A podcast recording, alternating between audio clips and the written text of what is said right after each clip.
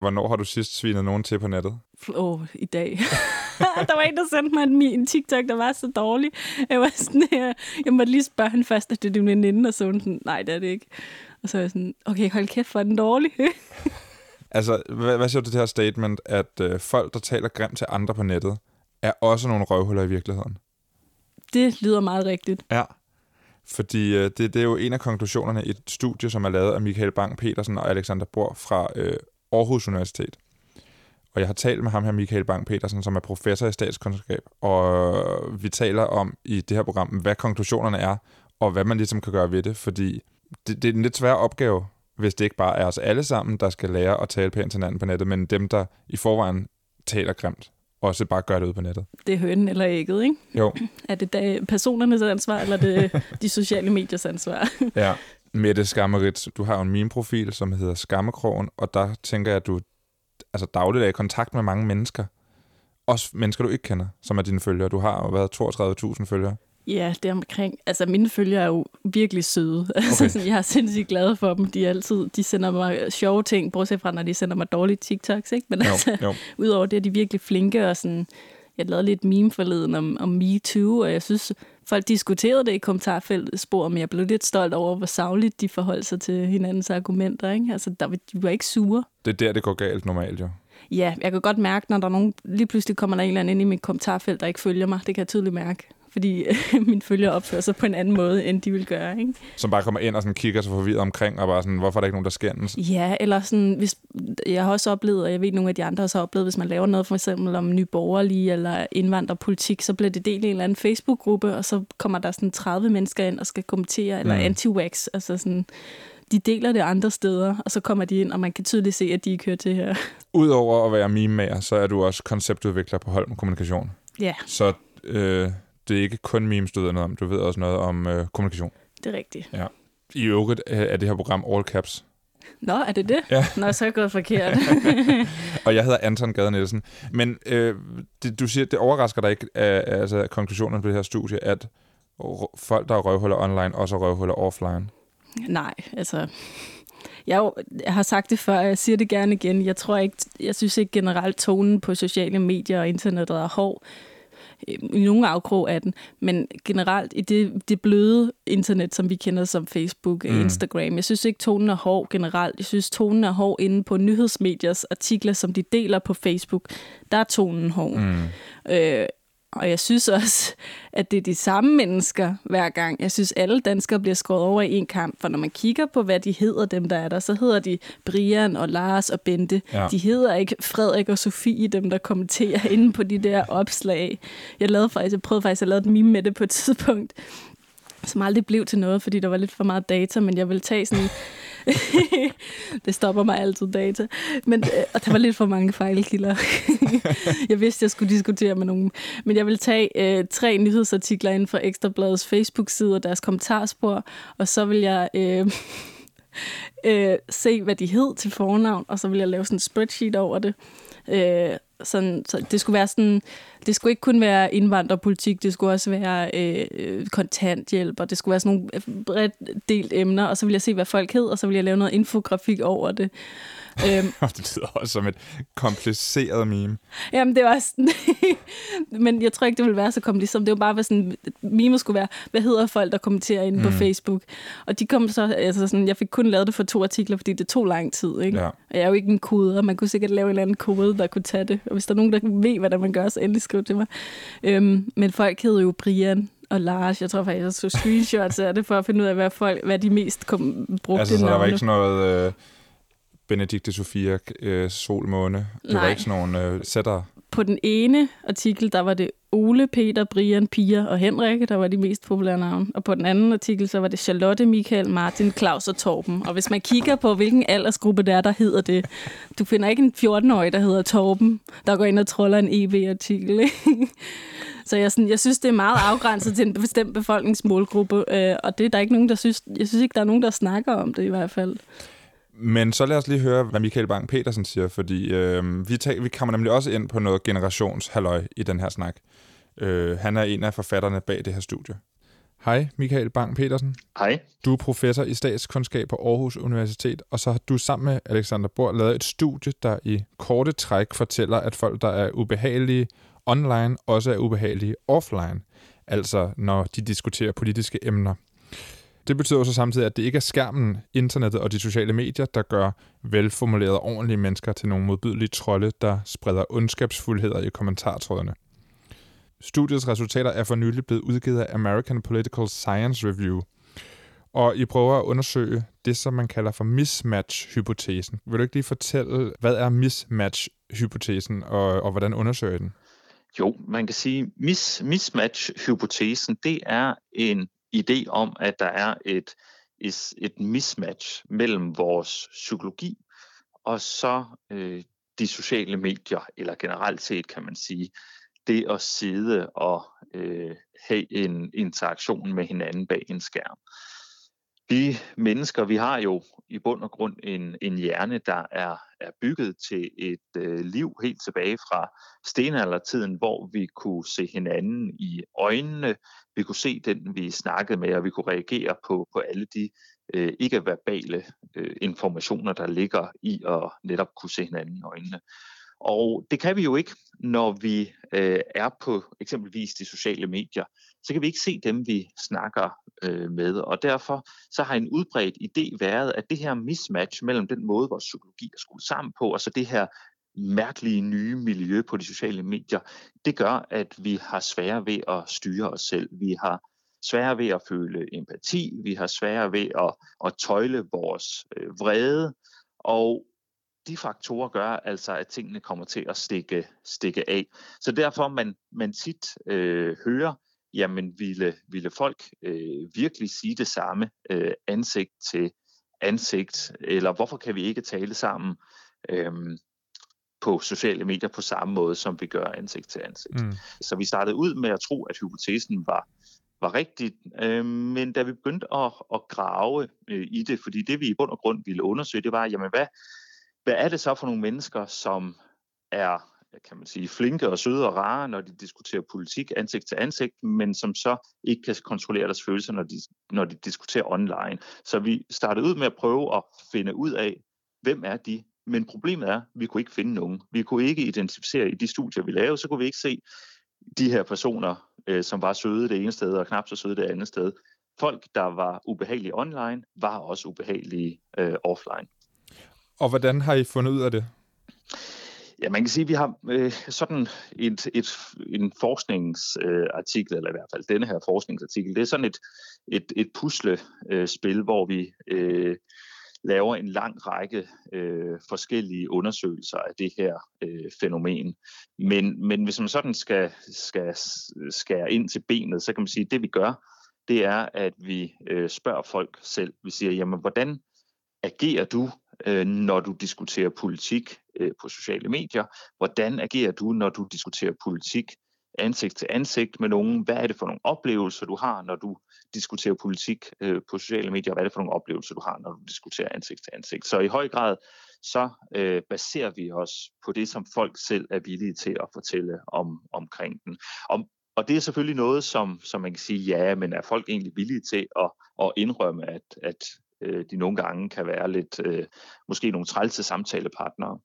Øhm, og, det, og det er noget, vi, vi forsøger at vise øh, på forskellige måder, at, at de mål, vi bruger, de rent faktisk indfanger folks faktiske adfærd, blandt andet ved, at, at vi også sammenholder det med nogle, nogle egentlige adfærdsstudier, vi også har i artiklen. Okay, så, så selvom du siger, at det kan godt være, at der er nogle usikkerheder, så er konklusionen stadig, at vi ikke alle sammen begynder at skrive grimt til andre i politiske diskussioner, bare fordi de foregår online. Det er nogen, som i forvejen har den tendens til at være lidt hårdere i spyttet, når, når man taler om politik. Lige, lige præcis, fordi øh, man kan sige, selvom vi, vi baserer os på folks øh, egne, øh, egne ord, så øh, kan vi ikke se nogen grund til, at de skulle øh, lyve om, hvordan de opfører sig det ene sted, men ikke det andet sted. Men hvis det så ikke er skærmens skyld, at vi alle sammen begynder at, at, at, at gå amok, og du og jeg, hvis vi to havde en diskussion online, skrev grimt til hinanden. Hvorfor er det så, at man ligesom får indtrykket af, at øh, tonen på sociale medier er meget hårdere, end den er, når man er øh, ude i virkeligheden? Jamen, det er nemlig et godt spørgsmål, og, og det er, er, er også noget, som vi har brugt øh, lang tid på at grave ned i, fordi der er nemlig denne her opfattelse, og det er også noget, vi dokumenterer i vores forskning, at folk de mener rent faktisk, at tonen er langt værre på de sociale medier. Men det, som vi så viser, det er, at der er en kæmpestor forskel mellem de øh, diskussioner, vi deltager i, og som vi ser online og offline. Online, så øh, deltager vi i de her store netværk, hvor at det, man siger, det er, er offentligt. Så det vil sige, hvis du har nogen, der øh, diskuterer meget øh, politik, og som øh, gør det på en aggressiv måde, jamen så vil du i langt højere grad eller langt nemmere støde på det på de sociale medier. Man kan sige, hvis der er en enkelt, der sidder nede på et værtshus øh, og, øh, og taler grimt, så vil du ikke høre det. Men på de sociale medier, der kan vi alle vi andre se dem. Og netop se, hvordan det er, at de her personer tænker om os, hvis vi eksempelvis er, er kvinder eller minoriteter. Så, så det vil sige, at alt det, der holdes inden for, for, øh, for privatsfæren, i øh, ude, ude i den virkelige verden, havde jeg nær øh, sagt, det bliver eksponeret øh, på de sociale medier, og det er det, der gør, at vi alle sammen føler, at det er et enormt ubehageligt sted at være, fordi vi dels ser alle de øh, grimme ting, der bliver øh, sagt bag vores ryg, og fordi vi, øh, at, at, at de her aggressive personer, de så at sige kan nemmere komme i kontakt øh, med os. Øh, hvad er grunden til, det ved jeg ikke, eller det ved jeg, at I også har undersøgt, hvad er grunden til, at nogle mennesker har det her behov for at øh, ja, tryne andre i diskussioner, som har politisk karakter? Jamen det er jo nemlig også det, er jo nemlig også det, det interessante, det er, at, at vi kan se, at det er, det er ikke tilfældigt, hvem det er, der farer i flint, både på de sociale medier og, øh, og ude i, øh, i hverdagen. Det er folk med en bestemt type af, af personlighed. Og vi ved fra en masse anden forskning, at øh, hvis du er en person, som, som er det, vi kalder dominansorienteret, altså som gerne vil have det sidste ord, som gerne vil have respekt og anerkendelse og have høj status, jamen så er du mere aggressiv på alle mulige måder. Og det er du altså også, når det kommer til, til politik. Så det vil sige, at der er nogle personer, som, som bruger øh, denne her aggressive måde at kommunikere på, så på en måde, eller de bruger det på en måde for at, at vinde øh, debatten, kan man sige, og, og føle, at, at nu har de status, nu har de fået øh, ret. Og det gør de altså både, når de diskuterer online, og det gør de, når de diskuterer offline. Selvom, øh, eller jeg forestiller mig også, at, at, at altså selvom du siger, eller selvom I siger, at det ikke er øh, de sociale mediers øh, skyld nødvendigvis, og, og at det her ansigtsløse kommunikation bag en skærm ikke er årsagen til, at man ændrer tone, øh, når man diskuterer de her ting, så tænker jeg alligevel, at der må være et eller andet med, med skriftsproget øh, kontra øh, talesproget, der også på en eller anden måde kan gøre, at sådan nogle diskussioner kan eskalere lidt, fordi man måske har forskellige måder at skrive på, eller fordi folk misforstår øh, en tone, eller tillægger noget, du har skrevet en tone, som du måske ikke havde tiltænkt? Jamen det, det kunne man sagtens øh, forestille sig, og, og det, er, det er også noget, vi har undersøgt som, som en del af det her store puslespil, som vi forsøger at lægge, og netop få folk til at, at, at forsøge at fortolke, øh, hvor, hvad, hvad er det egentlig en person mener, når han, øh, når han eller hun skriver øh, sådan her. Og, og det vi kan se, det er, at i bund og grund er folk ret gode til at vurdere, øh, hvad, øh, hvad intentionen er med, en, øh, med et givet udsagn. Og, og, og det gør, at vi, vi sådan set ender med at, at konkludere, at, at når folk skriver noget ubehageligt til en, så ved de faktisk godt, at det, de skriver, er, er ubehageligt. Og grunden til, at de skriver det, det er lige præcis, fordi de, de ved, at det føles ubehageligt at, øh, at modtage det. Så, så man hører jo ind imellem den her undskyldning sige, nej, men det var ikke, jeg mener, det var ikke på den måde. Øhm, men, men det her tyder altså på, at, at folk ved godt, øh, hvordan det øh, mærkes og, øh, og få skrevet, at man er en, en idiot, eller hvad det nu øh, ja. kan være. Men det ændrer, det ændrer jo ret meget på en eller anden måde, den viden, fordi det, det er oftest, man går ud og siger, at vi skal have mere digital dannelse, vi skal fortælle folk, at det, du skriver øh, på internettet, også gør ondt, selvom det er bare ord på en skærm. Så øh, jeg forestiller mig, og det er jo også noget, der er lavet undersøgelser af, at der er jo ret mange, der trækker sig fra den her demokratiske samtale eller den offentlige debat på sociale medier, netop på grund af tonen. Og det her, det tænker jeg jo betyder, at hvis, hvis dem, som ligesom taler hårdt, det er dem, der vinder øh, diskussionen, eller i hvert fald dem, der vinder pladsen på sociale medier, så, øh, så er det ligesom dem, der ender med at overtage hele diskussionen på sociale medier. Har I nogle løsningsforslag, som ikke handler om at uddanne, men måske handler om at ja, det ved jeg ikke, regulere, eller hvad, hvad siger I der? Ja, man kan sige, først og fremmest, så, øh, så er, er øh, denne her artikel, det er en af dem, som, øh, som i højere grad pop, påpeger problemer, end, end rent faktisk øh, løser øh, problemer. Fordi det er fuldstændig rigtigt, at, at øh, det, som denne her artikel viser, det er, at, at det ikke er så nemt, som vi troede, øh, at gøre noget ved det her problem. Øhm, og at de her sådan små notches, øh, som man kan lave på, øh, på, øh, på sociale medieplatforme om at sige, Hov, husk nu at tale pænt og sådan noget, at, at det ikke i sig selv gør øh, det store. Det, der er noget forskning, som tyder på, at der er nogle, nogle forskellige tiltag, der kan, øh, kan virke. Og øh, det ene, det er, at man øh, på øh, sider eller platforme, hvor der bliver diskuteret politik, gør meget klart, hvad er det reglerne er, altså hvad er regelsættet øh, for, hvordan vi diskuterer med hinanden her. Fordi det gør, at, at nogle af dem, som ellers ville være tilbageholdende, de siger, okay, her har jeg lyst til at bevæge mig ind, her tør jeg godt, øh, om man så må sige, øh, diskutere øh, politik. Men samtidig så er det jo så også vigtigt, at der er nogle moderatorer, som rent faktisk håndhæver øh, de her, øh, de her, øh, det her regelsæt. Så det her tyder på, at, at vi kommer ikke uden om, øh, om ret hård moderation. Øh, eller at hvis man, hvis man ikke vælger at gå moderationsvejen, at så har man ligesom accepteret, at det er den hårde tone, der kommer til at dominere øh, ens øh, diskussionsside. Øh, det er jo surt. ja, det er nemlig surt. Men øh, lige her til allersidst, øh, fordi øh, der, jeg synes tit, at man hører, at der er også noget generationskløft i, i den her diskussion, som handler om, at øh, det, er, det er dem, som populært øh, kaldt, øh, kaldes for, for boomer, der øh, ikke forstår, hvordan man skal tale sammen på sociale medier, og at den yngre generation måske er bedre til det. Er, er, kan man håbe på, at det ved jeg ikke, om det er noget, I har undersøgt, øh, altså at, at dem, som øh, øh, påråber sig retten til at være nogle røvhuller, øh, på et tidspunkt dør ud? Men det, det, kunne man, øh, det kunne man håbe på, og der er, der er noget forskning, der, der tyder på, at der er de her generationseffekter. Især hvis man kigger på eksempelvis deling af falske nyheder, så kan man se, at det er, det er noget, som de ældre segmenter øh, gør betydeligt meget mere øh, end, de, end de yngre øh, segmenter. Og vi har også noget forskning, ikke, ikke øh, denne her artikel, men noget andet forskning på vej, som også tyder på, at, at de ældre altså også har en lidt hårdere tone, når det, øh, når det kommer til, øh, til at diskutere politik.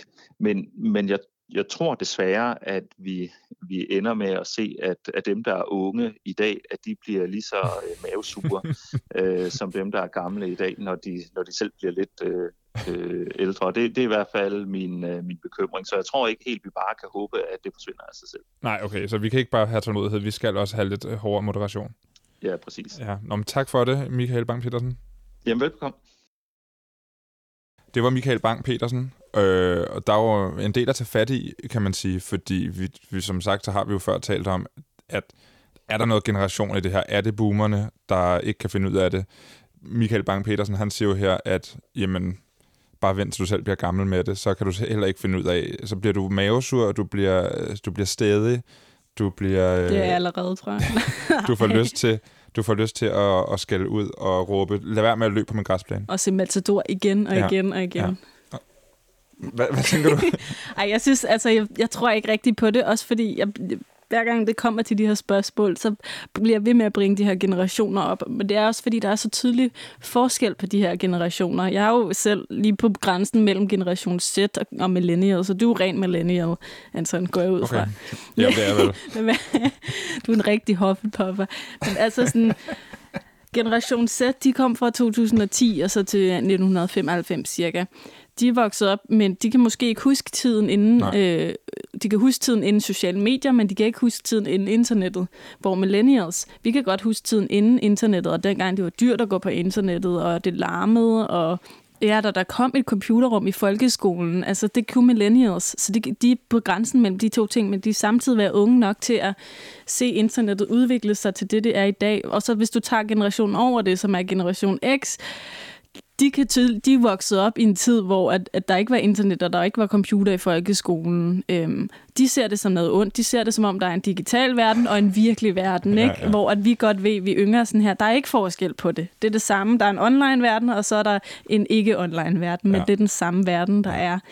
Så jeg, altså, og så er der boomerne, som var sådan, på trods af, at internettet har været i 20 år, så nægter de at digitalisere sig selv, hvilket jeg har 0% respekt for. Ikke? Altså, det, hvor længe kan vi bruge den undskyldning, at, at internettet stadig er ny, og digital, digitalisering er stadig ny, fordi det er den jo ikke. Altså sådan, uh, det er lidt svært med det der nemme idé. Nej, det er ej.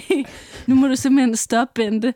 Altså sådan. Men så du tror ikke på, at bare fordi vi på et tidspunkt bliver gamle, så bliver vi også øh, nogen, der får for svært ved at finde ud af, hvordan vi snakker sammen? Ikke hvis internettet ser ud, som det gør nu om 20 år, for eksempel. Så ja. tror jeg ikke, altså, vi er stadig unge om 20 år, eller relativt, ikke?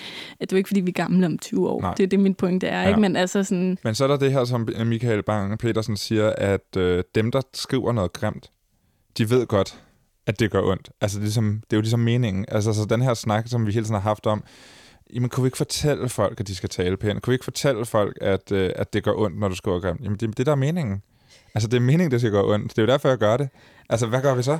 Det er jo det, og det er jo diskussionen igen og igen, ikke? Og jo, altså, han siger jo, der ikke er en løsning, eller løsning er moderation, og ja. det mener jeg jo ikke, at det ikke er løsning. løsning. Der kan også være den løsning, at nyhedsmedierne de sidder bare lukker deres kommentarspor på Facebook. Mm. Der står jo ikke noget sted i noget medieudbud, at de skal have et åbent kommentarspor og lade som om, det er en demokratisk debat, der er derinde, fordi det er det jo ikke. Okay, så, det, så nu er helt ude i, at det, vi alle sammen går, eller det, der er rigtig meget for tiden bliver kaldt den her demokratiske samtale og den offentlige debat, det er ikke den, der foregår på kommentarspor på sociale medier. Den er ligegyldig. Øhm, det er ikke den, der foregår i kommentarspor på Facebook under nyhedsmedier. Nej. Jeg vil godt sige, altså for eksempel et side som Reddit, der kan, synes jeg virkelig, der er nogle øh, do, øh, sådan rigtig gode øh, diskussioner derinde, hvor rent, folk rent faktisk lytter, og på TikTok synes jeg virkelig også, folk lærer en masse ting af hinanden og argumenterer. Mm. Øhm, der vil selvfølgelig altid være nogle, øhm, nogle trolls, og det har vi jo kendt siden internettet morgen, ikke? Altså sådan, Men det er øh, interessant, når du, når du siger Reddit for eksempel, fordi der er jo ekstremt mange brugere og ekstremt aktive kommentarspor, og der ser man jo aldrig sådan shit show, som man ser på Facebook. Der er det jo altid, altså for det meste i hvert fald, ordentlige samtaler, sjove, pingpong, Præcis. folk, der hygger sig og, har, og øh, spiller pingpong med hinanden. Ikke? Det er jo det, og, og de benytter sig jo den metode med, at de bruger mods eller moderators. Ikke? Lidt mm. ligesom, at nyhedsmedier er begyndt at have community managers, mm. managers og en mod på Reddit. Det er jo teknisk set det samme. Forskellen er bare, at, at en på, på Facebook, der ansætter for eksempel ekstrablad for penge for det, og en moderator, en mod inde på Reddit får ikke penge for det, men hver subreddit har jo, i starten af de fleste subreddits, er der et regelsæt af, hvad du skal gøre, ikke? Øhm, hvor, og så der, vil der være nogen, der vil slet post, hvis du ikke har læst de der regler og ikke følger dem. Og det er jo derfor, at diskussionen fungerer så godt. Jeg ved ikke, om man kunne føre samme system med moder- moderators ind på Facebook, og det så vil kunne fungere. Jamen, udover det, så er der jo også, hvis man lige skulle forklare lynhurtigt, hvad Reddit er til dem, der ikke har været derinde, er det jo en, en, en, en pærevælling af forskellige små fora, som handler om noget meget, meget specifikt. Og der er nogen, der er sådan lidt mere brede, for eksempel øh, politics, det handler så om politik, men så er der nogle ret specifikke, som handler om, hvordan man laver æbletærte for eksempel, og så kan det være et helt community, der handler om det. Eller folk, der elsker vand, altså sådan. Ja. altså men, det er virkelig nichebredt. men udover at... Øh, Udover at have mods, og at de her øh, moderatorer, moderatorer jo er øh, sådan øh, et arbejde, og, og som, som bliver set øh, ret vigtigt, og som folk også prøver ligesom at, at hænge folk op på og sige, prøv du er mod, du skal virkelig gøre dit arbejde ordentligt. Så er der også brugermoderation. Du kan ikke bare kun like ting, du kan også downvote ting. Mm. Og det betyder jo også, at kommentarsporet på den måde bliver modereret af brugerne løbende. Ja, og så hvis et post har tilpas nok downvote, så bliver det skjult, men det bliver ikke slettet. Nej. Og så skal man selv aktivt gå ind og sådan, vil du se det her, ikke? Ja. Og igen, det er jo noget, man også har diskuteret ind på Facebook omkring den her dislike-button. Er det en god ting, eller er det ikke en god ting? Skal vi have den, eller skal vi ikke have mm. den? Jeg tror i hvert fald, den måde debatten er lige nu inde på Facebook, øh, det gør, at den bliver holdt til en bestemt befolkningsgruppe, som er de her 40-60-årige, og de unge mennesker flygter derfra, og det kan blive...